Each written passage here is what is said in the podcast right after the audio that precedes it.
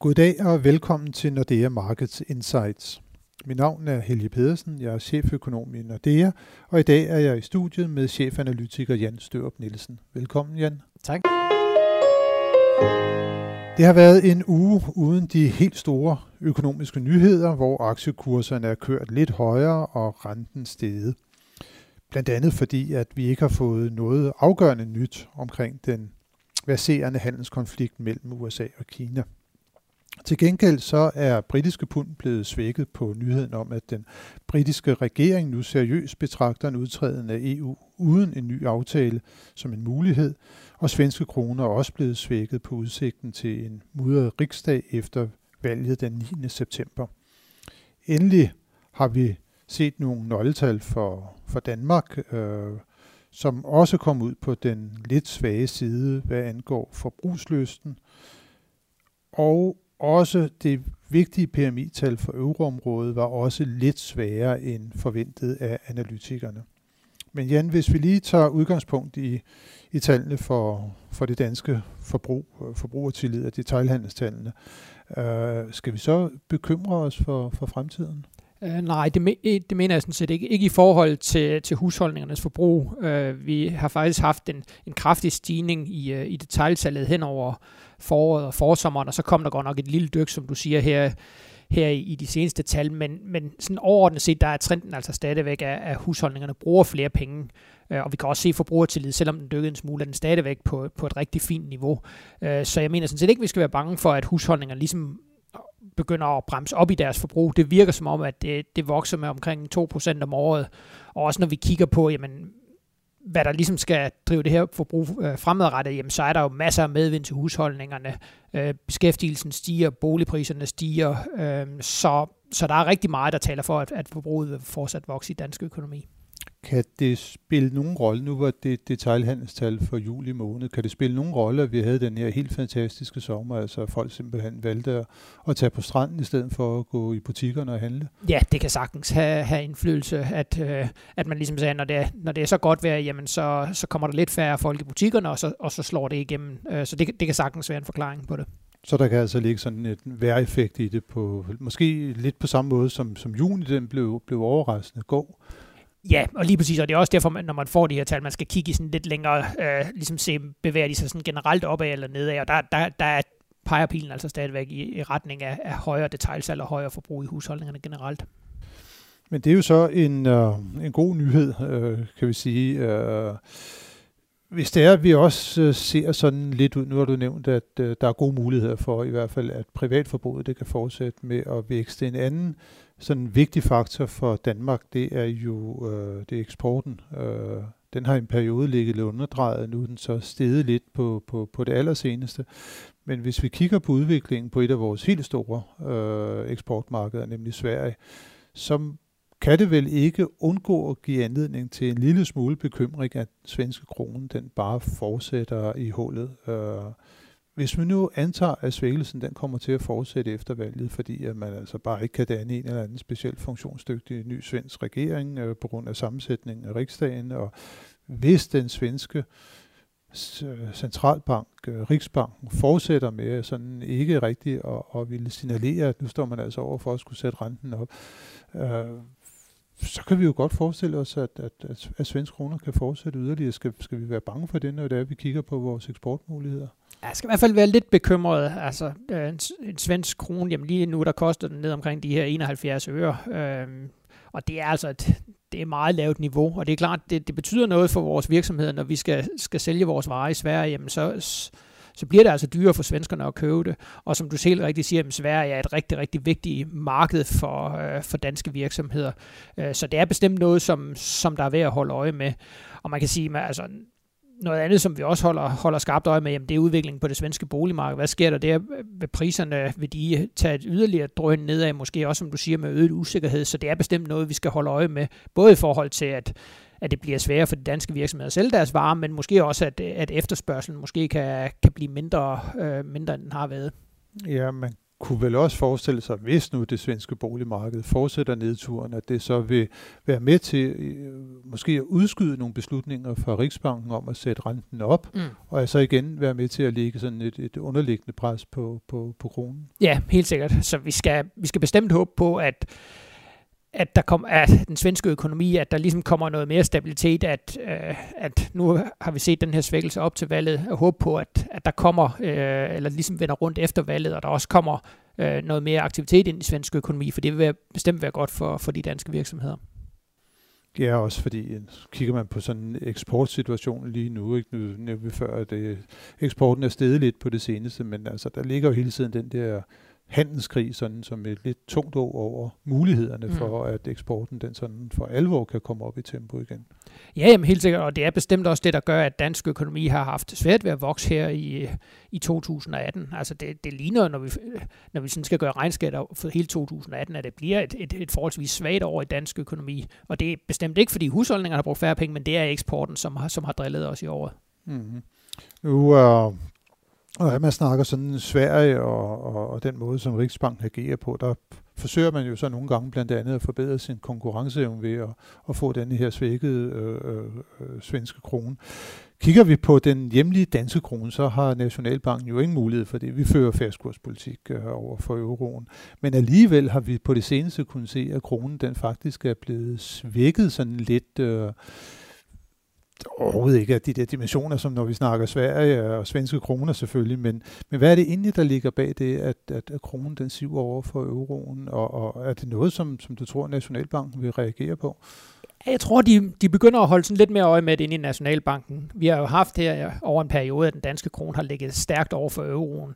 Øhm, men nu har vi set her øhm, over de seneste måneder, at, at vi har set den her svækkelse, og faktisk er den danske krone nu på det svageste niveau over for euroen de sidste to år, øh, så vi ligger lige op omkring 7, øh, 7,46, øh, øh, og vi skal ikke ret meget svagere, for, så begynder Nationalbanken altså at, og ligesom sige, okay, ikke længere, og så er det, de begynder at at gå ud og støtte opkøb nogle, nogle danske kroner på valutamarkedet, fordi de vil simpelthen ikke have, at den, den bliver ret meget svagere. Og hvorfor er det, man er så bekymret for det? Jamen, man, er jo, man vil jo meget gerne holde den her meget, meget, øh, tæt, det her meget tætte forhold mellem danske kroner over for euroen, og man er bestemt ikke interesseret i, at, at der ligesom kommer en for, for kraftig svækkelse, fordi så er der måske nogen, der begynder at sige, jamen, hvad, er det fordi Nationalbanken har, har sluppet tøjlerne og, og de her ting, så Nationalbanken plejer sådan at være meget hård, lige så snart at vi kommer ret meget over de her 746, så plejer de altså ligesom sige her til og ikke længere. Og det første våben, Nationalbanken ligesom kan bruge, jamen det er det her med at gå ud og købe øh, danske kroner på valutamarkedet, fordi så kommer der en, en større efterspørgsel, og så plejer der at være, man, være med til ligesom at, at styrke den danske krone igen. Øh, og det, det tror jeg også vil, vil være det, vi kommer til at se øh, i den her omgang. Fordi man kan sige, at det næste skridt for Nationalbanken, hvis ikke det er nok med det her støtteopkøb, det vil jo så være at lave en selvstændig renteforhøjelse. Men der, der tror jeg altså ikke, vi kommer, øh, vi kommer hen. Jeg tror, det vil være nok for dem bare at, at købe nogle. Men hvad er det, der ligger til, til grund for, at, øh, mm. at kronen den bliver svækket øh, jamen, nu over for euroen? Jamen, vi mener meget, at det er en eurohistorie. Det er fordi, at den europæiske centralbank har signaleret, at de vil stoppe med det her med at, at købe statsobligationer. Det vil de formentlig stoppe med ved årets udgang. Øh, der kommer også, øh, de europæiske banker har optaget meget, meget store lån i den europæiske centralbank. Dem vil de stille og roligt begynde at betale tilbage. Og det betyder altså, at mængden af likviditet i euroområdet, den stille og roligt bliver mindre. Øh, og når den bliver mindre, jamen, så betyder det, at, at renterne, de helt kort renter i, i euroområdet, kommer en lille smule højere, det gør de ikke i Danmark, og så er det med til at få flere folk til at, at efterspørge euro frem for danske kroner. Så det er den mekanisme, der ligger bag, og det er også den, som vi ligesom tror vil blive ved med at køre, køre frem mod 2019, og derfor føre til en svagere dansk krone. Men altså for Nationalbankens vedkommende i første omgang så noget intervention, og så først på et senere tidspunkt, så kunne man eventuelt overveje at indsnævre renteforskellen øh, til, til euroområdet. Ja, og det, der er det, vi tror, at det er nok med intervention, så vi tror altså først, den første renteforholdelse herhjemme kommer mod slutningen af 2019, når den europæiske centralbank også sætter deres rente op. Ja, det skal blive øh, spændende at se, fordi at vi kan jo ikke komme udenom, at renten den har en fantastisk stor betydning øh, for, for, for rigtig mange herhjemme. Det var Nationalbank, det er noget omkring den europæiske centralbank. Hvis vi kigger over på den anden side af landen, så fik vi jo i løbet af ugen lidt idé om, hvordan at man tænker i den amerikanske forbundsbank. Der kom simpelthen øh, referat fra deres, øh, deres seneste møde, et møde, der vel at mærke kun var blevet informeret om via en pressemeddelelse. Der var ikke et efterfølgende pressemøde. Men hvad var det referatet, Jan, sagde os øh, om, om, om den måde, som de tænker på? Jamen, at de meget sikkert styrer mod yderligere renteforhold, så den amerikanske centralbank er jo langt, langt længere fremme end den europæiske centralbank i at, i at sætte renten op. Og det virker, de virker altså meget stålfaste på, at det kommer de til at fortsætte med. Så der kommer en renteforhold her i slutningen af september, når de mødes næste gang. Det var i hvert fald det, der var signal fra, fra referatet. Og med meget stor sandsynlighed, så kommer der yderligere en ind i, i 2018.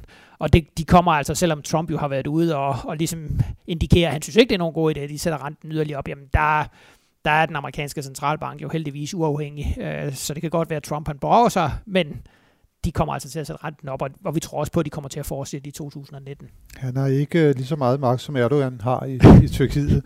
Men, men de her uh, centralbank-tanker uh, der, der er jo et uh, stort og uh, meget kendt uh, symposium, der pågår lige netop nu, uh, som vi sidder her og taler. Det er Jackson Hole-symposiet, uh, som, uh, som Kansas uh, Fed uh, afholder.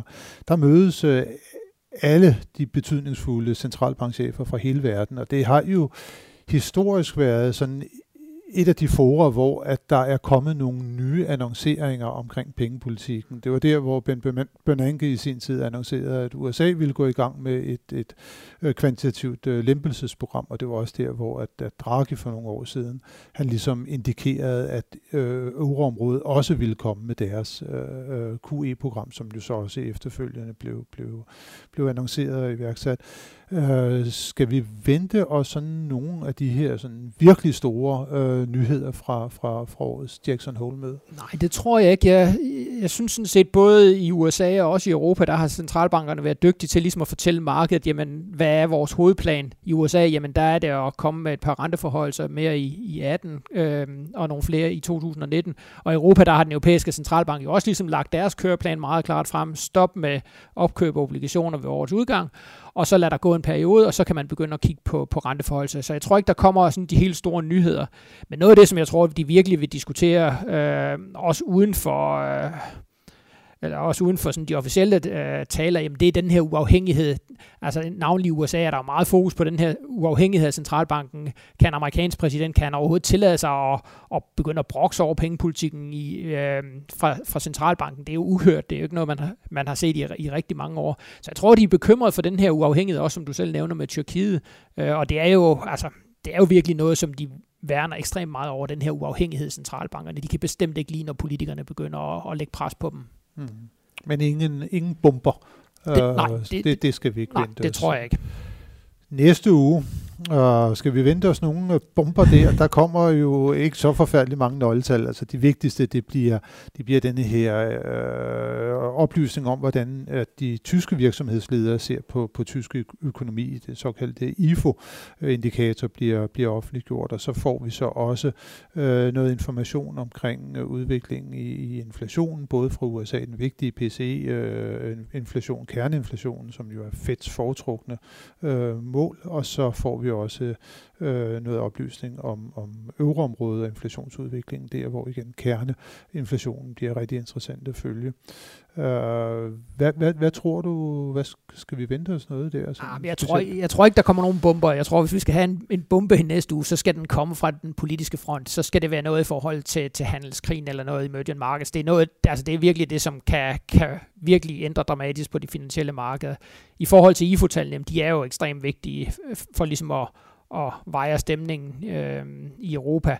Og man kunne måske håbe på, at vi vil se en, øh, en, en udfladning det tyske IFO-indeks har jo været kraftigt faldende siden året starter. Der kan man måske håbe på, at, at vi ligesom øh, begynder at, at se en udfladning af det. Øh, og så er der jo, som, som du helt rigtigt siger, med den her kerneinflation, specielt i Europa, der har vi jo meget klart den overbevisning, at kerneinflationen ind i efteråret vil begynde at trække lidt højere i Europa. Øhm, og der bliver det spændende at se, om vi får det bekræftet allerede på fredag, eller vi, eller vi lige skal vente et par måneder nu. Men det er bestemt det, som det nøgletal i Europa, som, som den europæiske centralbank kigger allermest på, og bliver helt afgørende for, hvornår de ligesom tør begynde at, at stramme pengepolitikken. Det bliver kerneinflationen. Mm. Nu nævnte du det der med nogle politiske nyheder. Der er jo en kinesisk øh, delegation ikke på, på topniveau i USA for at ligesom begynde nogle forhandlinger om, hvordan man kan få løst måske nogle af de her problemer omkring øh, handelskrigen. Mm. Så måske nogle positive nyheder derfra, de kunne ret lidt op på, på, på sentimentet, eller fortsætte det relativt gode sentiment, som vi jo egentlig har set over den seneste uge ja, på, og på så, det finansielle marked. Og så går der jo også rygter om, at man er tæt på at lande en ny NAFTA-aftale øh, med USA, Mexico og Canada. Det, det kunne også være noget af det, som ligesom vil få markedets frygt til at falde, hvis man er i stand til at lave en ny frihandelsaftale derovre. Øh, det kunne bestemt også være en positiv nyhed. Så der er nogle ting, vi skal holde øje med fra, fra den internationale front. Og så har hjemmefra, der får vi jo så på fredag, der får vi BNP-tallene for, for andet kvartal. Mm. Uh, vi har fået sådan en lille forsmag på dem fra indikatoren. Den sagde en vækst på 0,3 procent over kvartalet. Ikke særlig prangende. Tror du, der kommer ændringer til, til, til det? Ja, altså jeg håber på, at det bliver en smule bedre, end, end det indikatoren viste. Jeg synes stadigvæk, når man kigger på udviklingen i detaljsalg industriproduktion, så kunne det godt tyde på, at, at væksten var en smule højere, men det, men det, det er ikke nogen fest, bestemt ikke. Øh, og vi skal jo også stadigvæk huske på, at vi har også effekterne fra, fra tørken på, på den her lavere produktion i landbruget, som jo også kommer til at trække noget aktivitet ud af dansk økonomi igennem hele, igennem hele 2018. Så, så jeg har et, et, et begrundet håb om, at det bliver lidt bedre end de her 0,3, men, men bestemt ikke nogen fest. Ingen fest, siger du, Jan, øh, men det bliver ikke det som endte spændende at se, hvad næste uge kommer til at, at byde os. Øh, Tak, uh, Jan, for, for snakken nu, og tak til alle jer, som har lyttet med til denne uges podcast. Det håber vi, at I også gør i næste uge, hvor vi er tilbage med friske analyser og vurderinger af de finansielle markeder.